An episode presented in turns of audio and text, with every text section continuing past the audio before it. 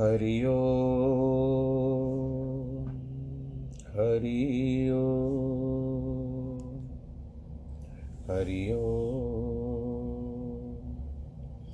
गुरुर्ब्रह्मा, गुरुर्विष्णु, गुरुर्देवो, महेश्वर, गुरुर्साक्षात् परब्रह्म, तस्मै श्रीगुरवे नमः।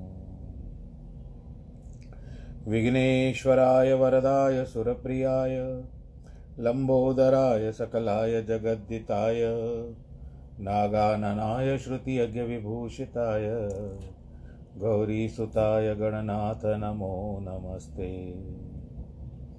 नाहं वसामि वैकुण्ठे, योगिनां हृदयेन च, मद्भक्तां यत्र गायन्ति, तत्र तिष्ठामि नारद।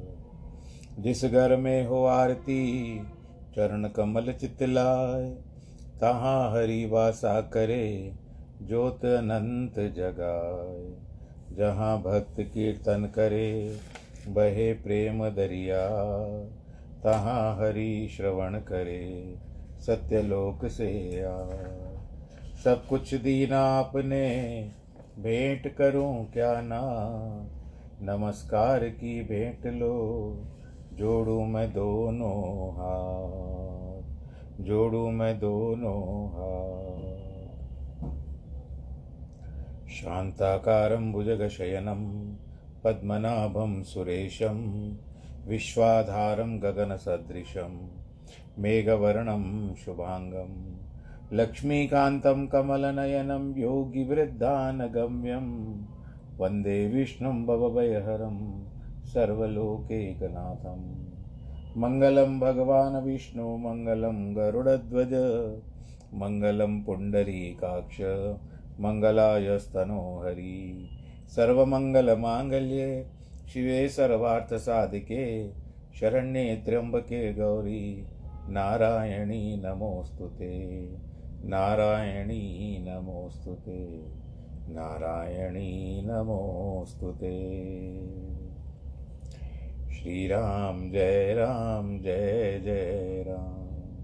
श्रीराम जय राम, जय जय राम। श्रीराम जय राम, जय जय राम। श्रीराम जय राम, जय जय राम। श्रीराम जय राम, जय जय राम। श्रीराम जय राम, जय जय राम। श्रीराम, जय राम, जय जय राम। सियावर रामचंद्र की जय। प्रिय भक्तजनों, जिस तरह से अब तक हम सुनते आए हैं, पढ़ते आए हैं, और आप भी सुनते हो, कल तक भगवान राम जी, भ्राता अनुज, भ्राता जो हैं, लक्ष्मण तथा सीता के साथ तैयार होकर के अपने पिता श्री दशरथ से मिलने आ रहे हैं। तो उस समय में वो उनको देख करके, दोनों पुत्रों को फिर देख करके बहुत व्याकुल हो गए। सिया सहित सुत सुबग दो देख देख अकुलाए बार ही बार स्नेह वश राहुले उरलाए, सियावर रामचंद्र की जय। अब जानकी सहित दोनों सुंदर पुत्रों को देखकर महाराज व्याकुल होते हैं और बारंबार स्नेह के वश होकर के उनको अपनी छाती से लगाते हैं। राजा बोल नहीं सक रहे हैं। सोच के शोक के कारण बहुत व्याकुल हो गए हृदय में बहुत दुख है। चरणों में अत्यंत प्रेम सहित सिर निभाकर श्री रामचंद्र जी ने हाथ जोड़ करके उनसे विदा मांगी। हे पिताजी मुझको आशीष और आज्ञा आज्ञा दीजिए। हर्ष का समय है। आप विस्मय क्यों कर रहे हो? हे पिता, मोह से प्रिय में प्रेम करने पर यश जगत जाता रहेगा, निंदा होगी। सुनकर राजा ने स्नेहवश उठकर रघुनाथ को बाँ पकड़ बैठाया। सुनो रघुनाथ, तुम्हें मुनिजन कहते हैं कि राम चराचर के स्वामी हैं। भाव यह है कि तुम नियंता हो। तुम्हें उचित बात करनी योग्य है। अच्छे बुरे कर्मों का फल ईश्वर कर्म के अनुसार हृदय में विचार कर देता है। जो कोई कर्म करता है, वही फल पाता है। यह शास्त्र की नीति सबको ही कहते हैं। अर्थात लोक, वेद, समत ये बात है। और करे अपराध को और पाव फल भोग, अति विचित्र भगवंत गति को जग जाने योग सियावर रामचंद्र की जय। जो कोई अपराध करे तो किंतु और कोई उसका फल पावे, यह अनुचित बात है। करे कोई, भरे कोई, ऐसा नहीं होना चाहिए। भगवान की गति विचित्र है। उसको जगत में कौन जाने? अर्थात हम अपराध करें और तुम उसका फल भोगो। ये मुझसे अच्छा नहीं लगा। अपराध मैंने किया है, पर इसका फल तुमको ना मिलना चाहिए। राजा ने श्री रामचंद्र के रखने को छल त्याग कर बहुत उपाय किए। अर्थात पहले के कई को समझाया, राख राम कहो जेई ते ही बांधती और भरत ही अवश्य देहु युवराजु।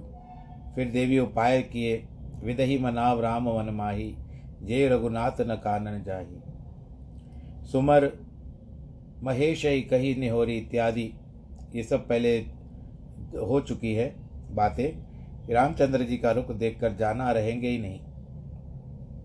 धर्म के धुर धारण करने वाले और चतुर हैं। धर्म के चक्र को संभालने वाले हैं।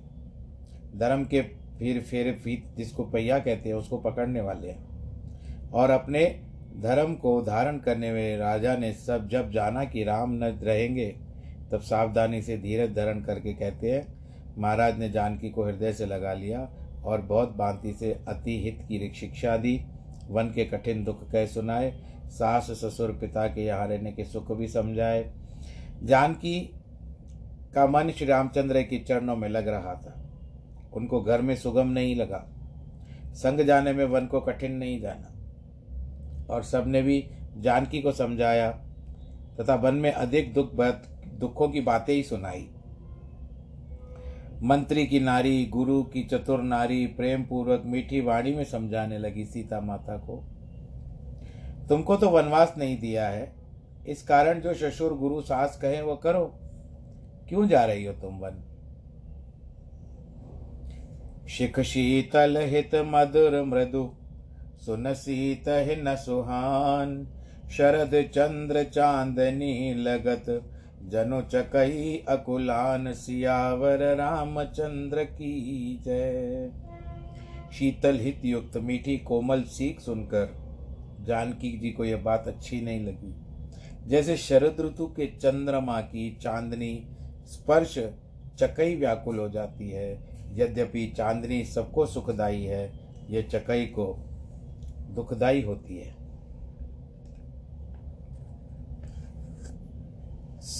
जानकी सकुचता से कोई उत्तर नहीं दे पा रही है। यह सुनकर के केकई तमक उठी। तमक उठने का भाव है कि केकई ने जाना, इसने उत्तर न दिया तो रहने का विचार है, चुप रहना समतिकर सूचित है। मतलब ये नहीं जा रही है, बाहर से दिखावा कर रही है। मुनि के पट, वलकल, भूषण, भाजन, लाई और आगे धर कर कोमल वाणी बोली, हे राम, तुम राजा को प्राणों के समान प्यारे हो। यह शील स्नेह की बार, वीर, अर्थात भय को नहीं छोड़ेंगे। सुकृत सुयश परलोक चाहे नाश हो जाए, पर राजा तुम्हें वन जाने के लिए कभी नहीं कहेंगे। ऐसा विचार कर वही करो जो तुमको अच्छा लगे। अर्थात राज सिंहासन भी प्रस्तुत है, और वन जाने की सामग्री, मुनिपट आदि भी आगे धरे हैं। अब जो भावे यह करो, राम ने माता की ओर देख करके सुख पाया, और यह सीख सुन करके भी सुख पाया। किंतु राजा को के कई के वचन व बाण के समान लगे। कहने लगे, इसमें एक क्षेपक भी आता है। छोटी सी कथा बीच में आती है कि रामचंद्र जी जिस समय शरीर में मुनि वस्त्र धारण किए, उस समय नर नारी देख करके बहुत दुखी हुए थे। लक्ष्मण जी ने शरीर में वस्त्र पहने, जानकी उनको देखकर वहाँ ही सहम गई। वह सुकुमारी हाथ में वलकल वस्त्र धारण किए हुए लज्जा से खड़ी रही। पहनना नहीं आता था। इससे मन में व्याकुल हो गई और राम की ओर कोमल वाणी से बोलती है कि, भगवान, मुनिजन किस प्रकार चीर बांधते हैं? मैं नहीं जानती। ऐसा कहते जानकी के नेत्रों से थोड़ा सा जल बह गया। तब प्रभु महाराज रामचंद्र जी धीरज धर करके उठे। श्री रामचंद्र जी अपने हाथों से उनको वस्त्र पहराने लगे। यह देखकर नर नारी बहुत दुखी हो गए। तब वशिष्ठ ने उठकर निवारण किया कि जानकी वस्त्र धारण नहीं करेगी। जानकी सुंदर भूषण वस्त्र पहन करके प्रभु के साथ जाएगी। यह वशिष्ठ के वचन सुनकर राम ने वस्त्र, वलकल वस्त्र का पहराना त्याग दिया। लोग व्याकुल और राजा मूर्छित हो गए। क्या करिए, किसी की भी कोई उपाय नहीं सूझता है। श्री रामचंद्र जी तुरंत मुनि का वेश बनाकर माता पिता को सिर निभा करके चले। सब वन का समाज भाई तथा स्त्री सहित सजाकर ब्राह्मण और गुरु के चरणों में नमस्कार कर प्रभु सबको अचेत करके चले। श्री रामचंद्र जी निकलकर श्री वशिष्ठ के द्वार पर खड़े हुए। देखा कि लोग विरह रूपी अग्नि से व्याकुल हो रहे हैं। प्रिय वचन कहकर श्री रघुनाथ जी ने सबको समझाया। ब्राह्मणों के समूहों को बुलाया। समूह यानी झुंड। बहुत सारे ब्राह्मणों को। गुरु से कहकर कि चौदह वर्ष के अर्थ भोजन करने को द्रव्य दिवाया और क्षत्रियादिकों को दिन दिन से व्यश में किया। याचकों को दान मान से संतोष की दिया और मित्रों को पवित्र वाणी से और प्रेम से उनको संतुष्ट किया।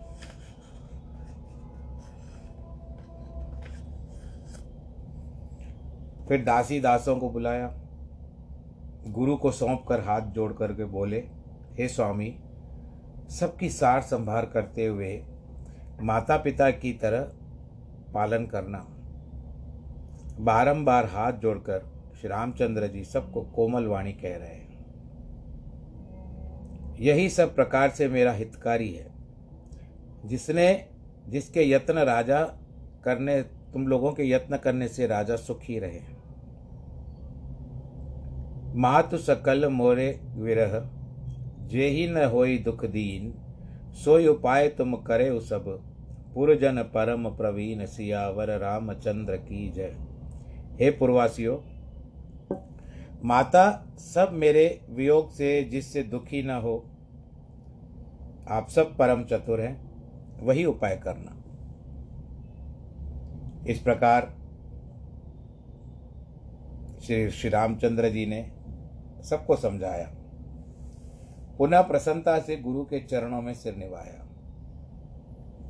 अनंतर गणेश, पार्वती और शिव के मना करके, रघुनाथ जी आशीर्वाद प्राप्त करके चलते हैं।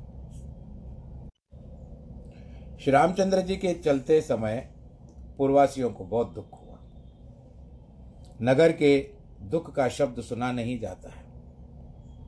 लंका में, अब यहाँ से राम जी ने जैसे पाँव रखा अयोध्या से बाहर, राजमहल से बाहर। उस समय कहते हैं कि लंका में अपशकुन होने लगे। अयोध्या में भी बहुत दुख हो गया। सुरलोक हर्ष विषाद के वश में हो गया। लंका के अकश अपशकुन देख करके खुशी और अयोध्या के घोर विपत्ति देख करके दुखी हुए। यद्यपि अपनी ही करतूती है तो भी अधिक दुख हुआ। जब मूर्छा गई तो राजा दशरथ जी को चेत हुआ। तब सुमंत को बुलाकर इस प्रकार कहने लगे, राम वन को चले, किंतु मेरे प्राण नहीं जा रहे हैं। मेरा राम जा रहा है, मेरे प्राणों को नहीं, मेरे प्राण क्यों नहीं जा रहे किस सुख से मेरे शरीर में अभी तक पड़े हुए मेरे प्राण, बताओ सुमंत।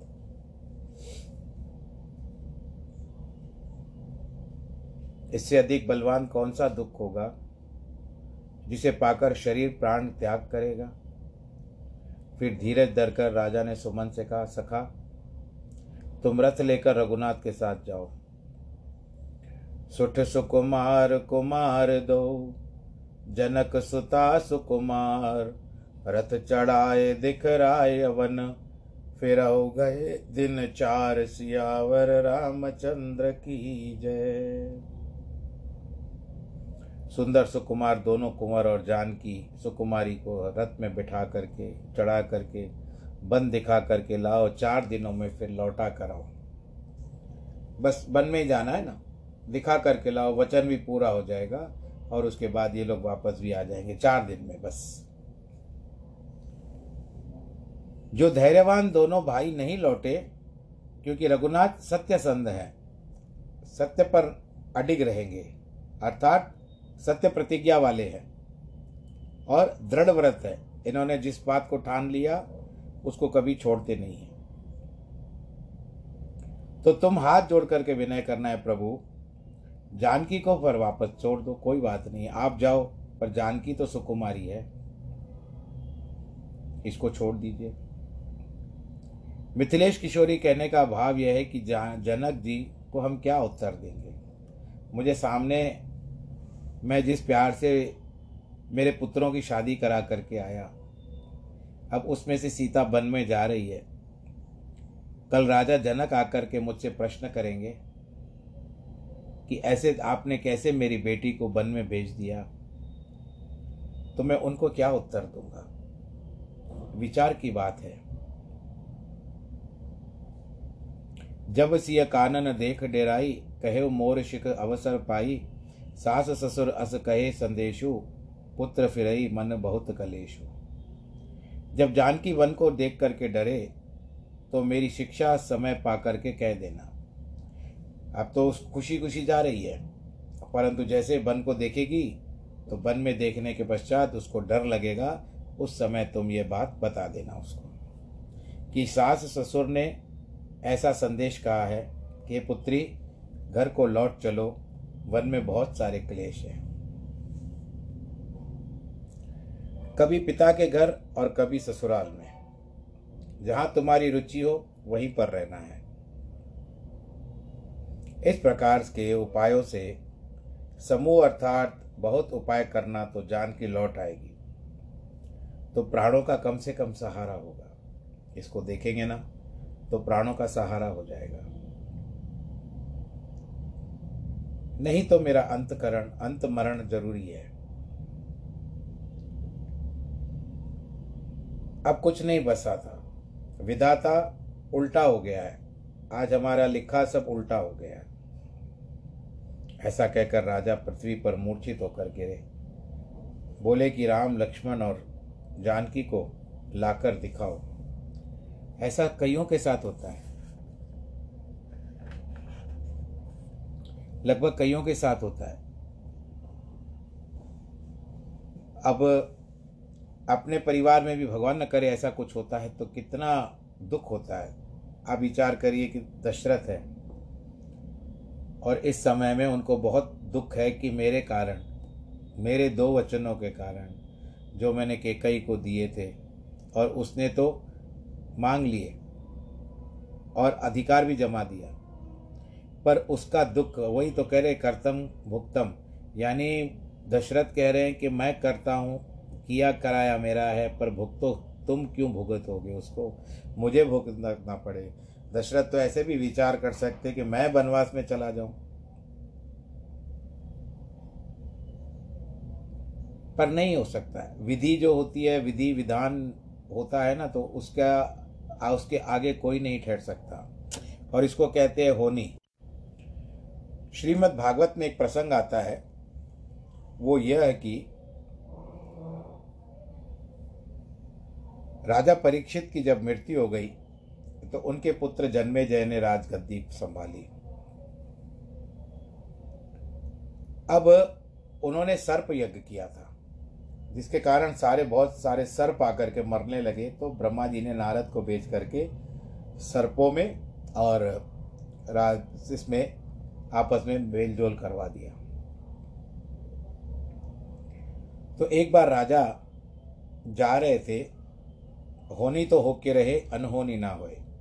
कभी कभी एक बातें हमारे जीवन में या किसी के भी जीवन में आ सकती है। कहाँ से होनी होती है? पर ऐसा भी होता है कि जाको राखे साइयाँ। होनी तो बार ने को, कोई कितना भी प्रयत्न करे पर जाको राखे साइयाँ मार सके ना कोई। बाल न बांका कर सके जो जग बहरी हो ऐसी भी बातें आती राजा एक दिन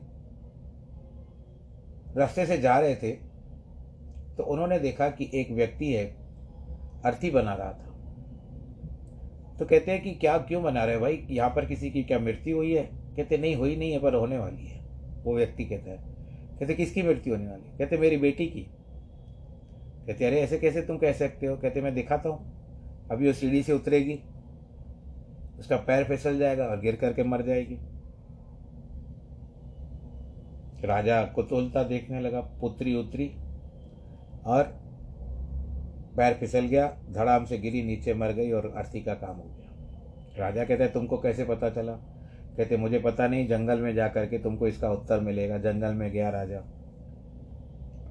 जब जंगल में गया तो उस समय में क्या देखते हैं कि दो भाई बहुत प्रेम से मिल रहे हैं। इतने में एक स्त्री आई, उसके कपड़े फटे, चुक, चुके थे, मैले थे और कह रही थी, मुझे बचाओ, बड़े भाई ने रक्षा की। और फिर कहती, भूख लगी है। उसके बातों में आ गया कि मैं तुम, अब तुम्हें अपनी अर्धांगिनी मानता हूँ। राजा पेड़ पर बैठा हुआ था, ये देखने के लिए। संक्षेप में बता रहा हूँ तो उस समय में कहती है, मुझे भूख लगी है। तो बड़े भाई ने व्यवस्था की कि तुम अपनी छोटी भाभी का ख्याल, भाभी का ख्याल रखना, ऐसा कह करके वो गए।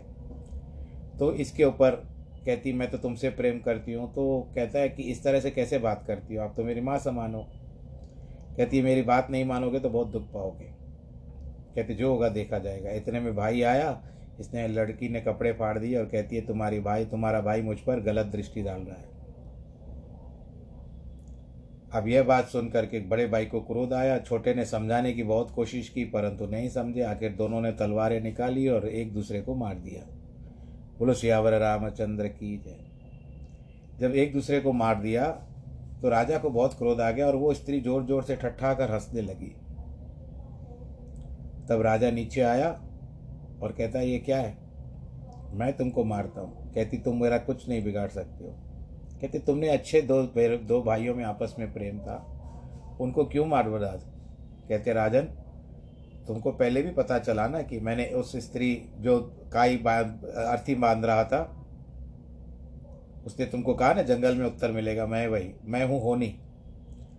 अब मैं सचेत करती हूँ कि तुमको कोड़ हो जाएगा।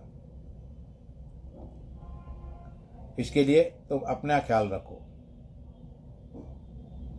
कहते किस तरह से? कहते देखो अब थोड़े दिनों के बाद तुमको एक घोड़ा बेचने वाला आएगा। तुमको एक घोड़ा बहुत अच्छा लगेगा। तुम उस घोड़े पर बैठ जाओगे और वो घोड़ा उड़ने वाला होगा। तुमको ले जा कर के एक, एक ऐसे स्थान पर पटक देगा जहाँ पर कोई भी नहीं होगा। मैं तुमको पहले से सावधान कर रही हूँ। तब वहाँ तुम्हारी एक सुंदर स्त्री सेवा करेगी तुम उसके ऊपर मोहित हो जाओगे। तुम उसके साथ उसके ब्याह करना की इच्छा प्रकट करोगे। वो तुमसे ब्याह करेगी, उसको राजगद्दी पे, आप राजमहल में लेकर आओगे। और वहाँ पर वो कहेगी कि मैं यज्ञ करवाना चाहती हूँ और ब्राह्मण भोज करवाना चाहती हूँ। तो कहते तुम ठीक करके मानोगे और राज, ब्राह्मण भोज होगा, उस समय में तुमको उस स्त्री के द्वारा चलाई हुई कुटिलता की चाल में तुमको फंसना पड़ेगा और तुमको श्राप मिल जाएगा ब्राह्मणों का। अब राजा, मैं तुमको अग्रिम बता देती हूँ, पहले से ही बता देती हूँ। अब तुम देखते हो कि सावधान, क्योंकि मैं होनी हूँ, जो होती है तो टलती नहीं है। राजा कहते, ठीक है। भूल गया राजा। थोड़े समय के बाद भूल गया, वही घोड़ा वाला आया, घोड़ा लेकर के आया, और राजा उस पर सवारी भी करता है, राजा को याद नहीं है। और बेहोश हो गया घोड़े की सवारी करते हुए राजा को पहाड़ी पर ले गया, वहाँ गिरा दिया। जब अचेत हो गया तो किसी सुंदर स्त्री को देखा बात उठने के बाद। राजा उसके ऊपर मोहित हो गया। राजा को यह ज्ञान नहीं है कि ये सब बातें मुझे होनी बता करके गई है। तो राजा ने उस समय उसके साथ बहुत प्रेम किया और लेकर आया, ब्याह कर लिया। कहती है, मैं ब्राह्मण भोज करवाना चाहती हूँ। कहते, बिल्कुल करवाओ। ऋषियों को बुलाया, ब्राह्मणों को बुलाया गया। और उस समय में कहती है कि इन सभी को मैं भोजन मैं परोसूँगी। कहते, ठीक है, परोस लो। तो रानी जैसे भीतर जाती, कुछ खा, भोजन की व्यवस्था थी जिससे जिस तरह से व्यंजन ला, एक व्यंजन लाती तो उसके वस्त्र दूसरे होते थे।